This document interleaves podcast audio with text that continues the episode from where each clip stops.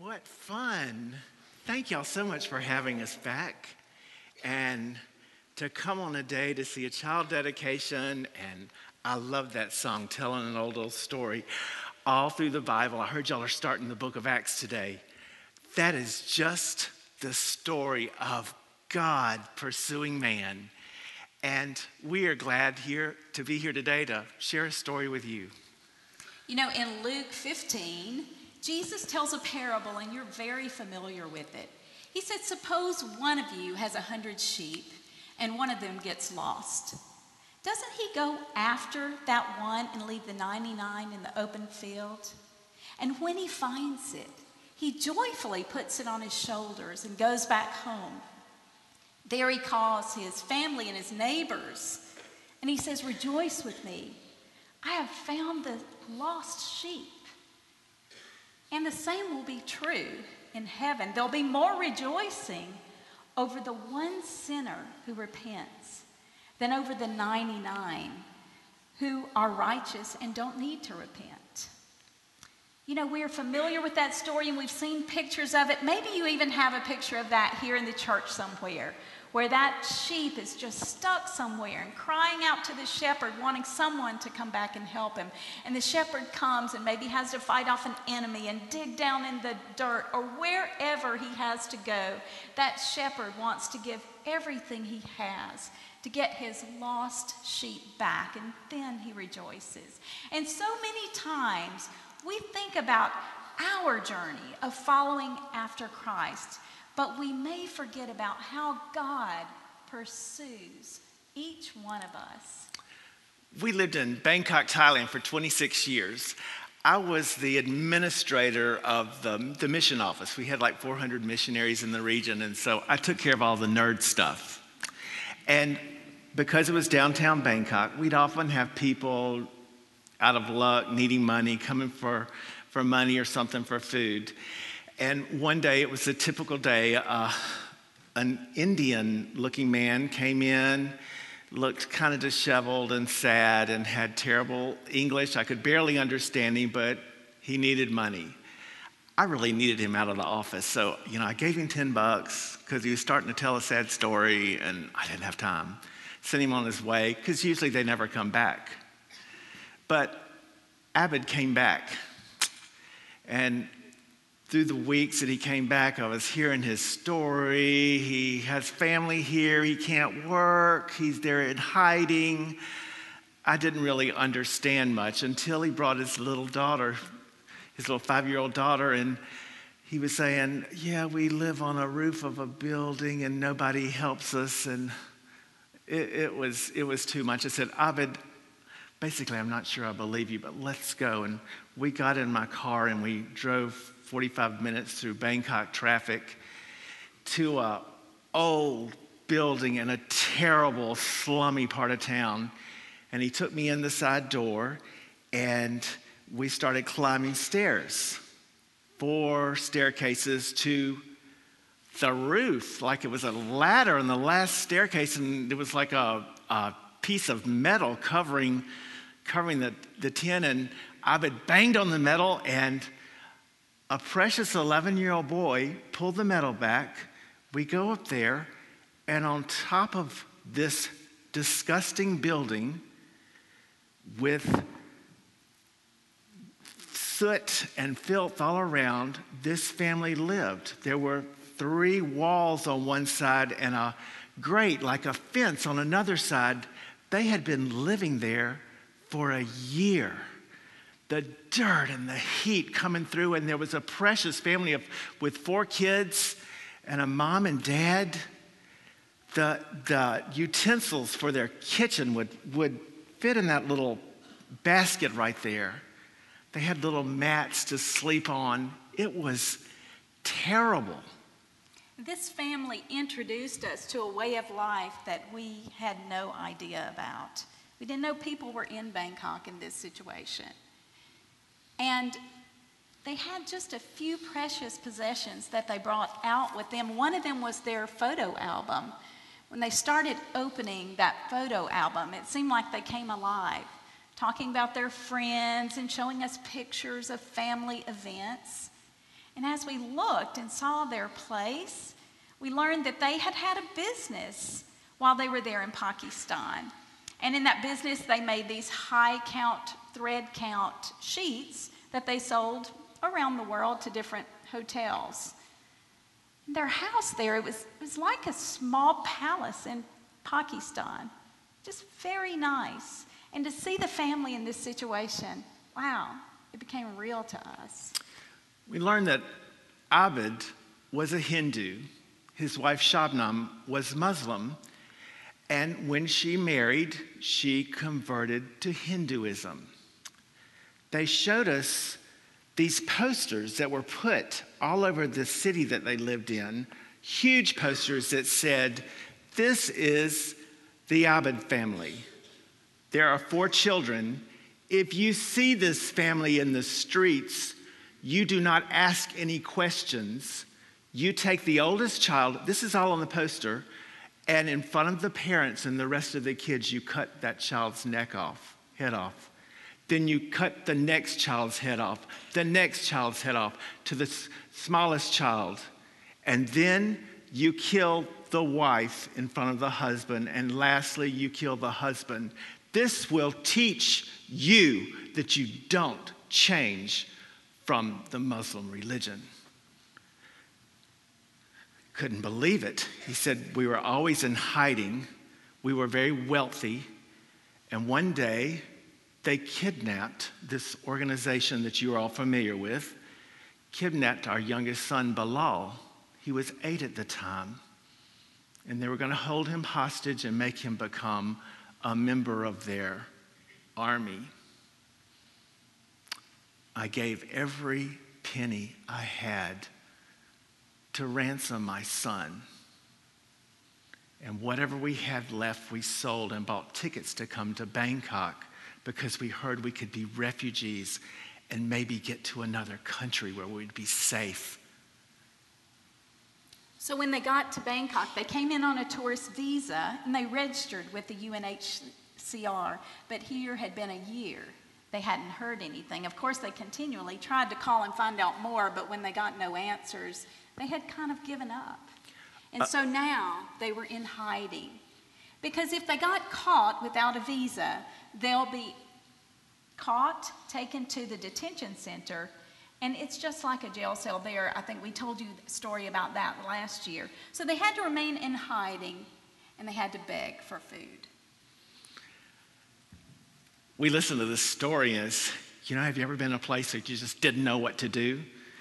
That's what we, I don't know what to do. We listened to the story and right there we prayed, oh God, we don't know what to do, but you do. Uh, the only thing I think of, can you let the UN call them to, to interview them to be a refugee? That afternoon, Abid called and said, We received a call from UNHCR. Now we can see that your God answers prayer. This was a surprise to us as well, but we were very excited that God was pursuing them. And the children, they were precious. I had realized that they had been in that room without education for a year. And of course, as a teacher, that bothered me so much. So I started bringing books the next time we went. We would have books with us and go up and try to teach them. And Shabnam would try to teach me how to make her food. And I really wasn't good at it at all, but her food was delicious.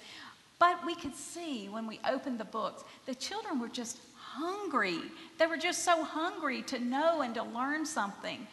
And we looked at the situation where they were. It was really hot in that room with the tin over the top, and we just began to pray, Lord, please open up some kind of a better room situation for this family.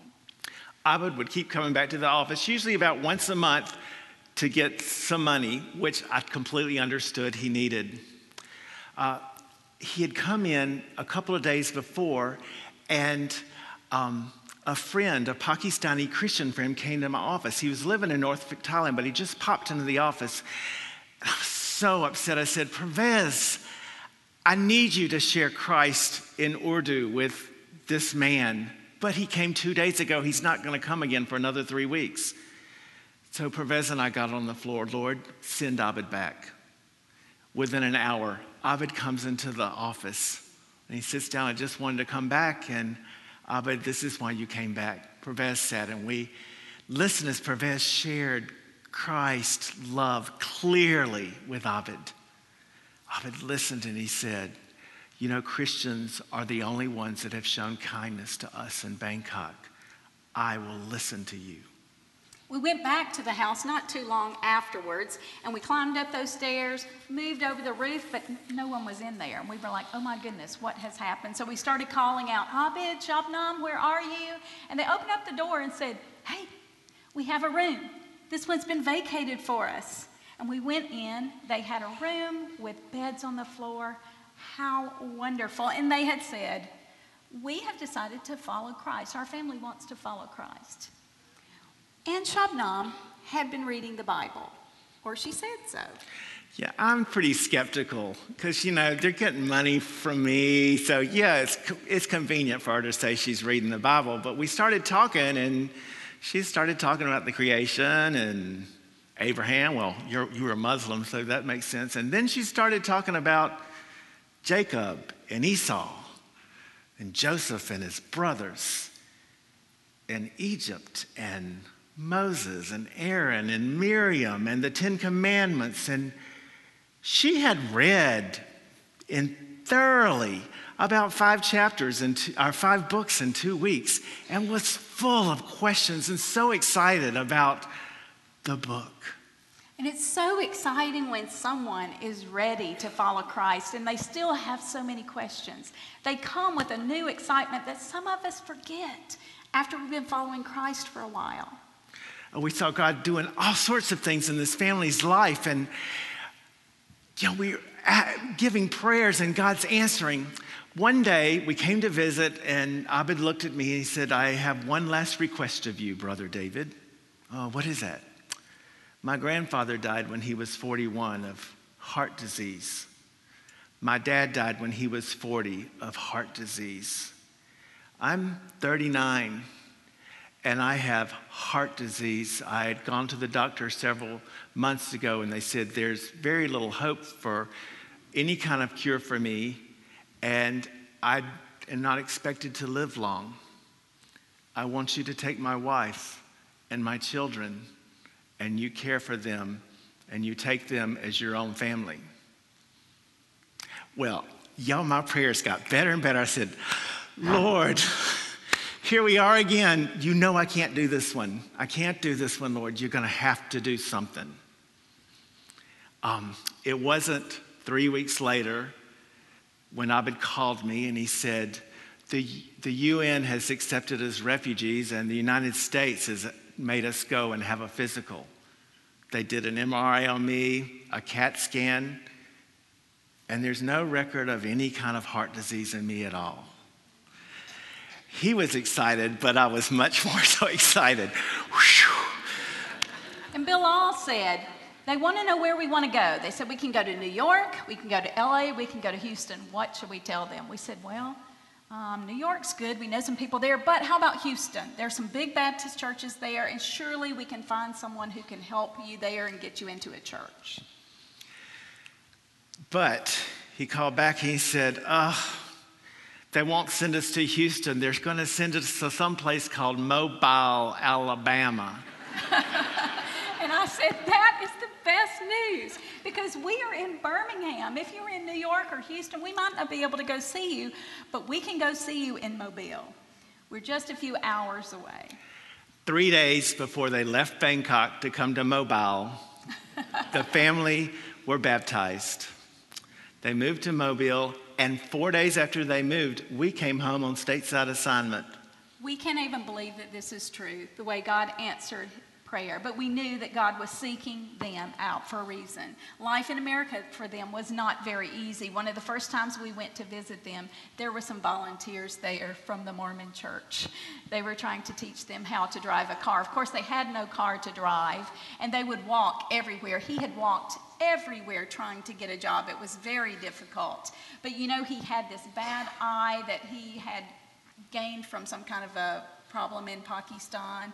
He really didn't speak much English. He wasn't that employable. We went and tried to talk to some people to get him some help, and he finally found a job with a Pakistani man who had a gas station six miles away. We got him a bicycle so he could ride along the road to get to work. It was a hard life.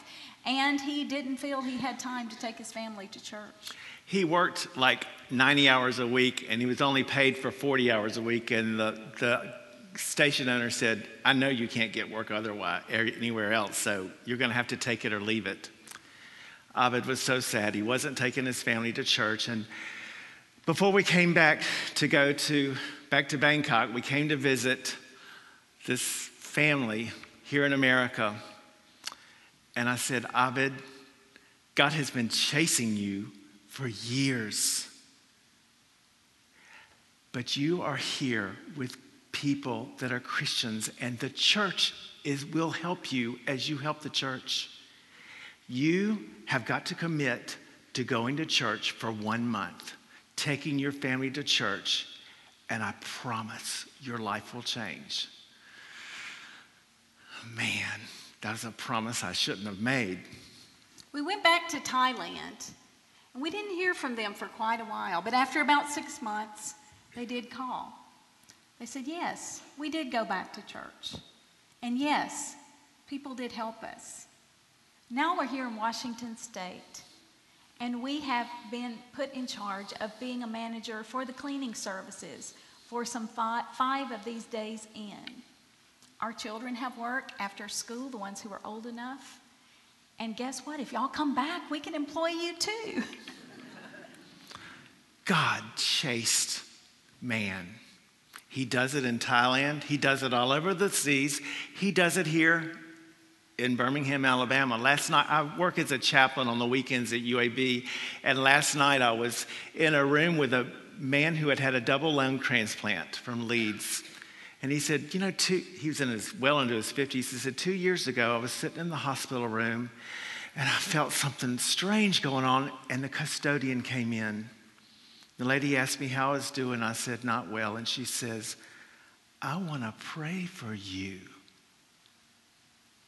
And before she left 15 minutes later, I became a Christian and I have followed God, and I know God has a purpose for me. And I sat and listened.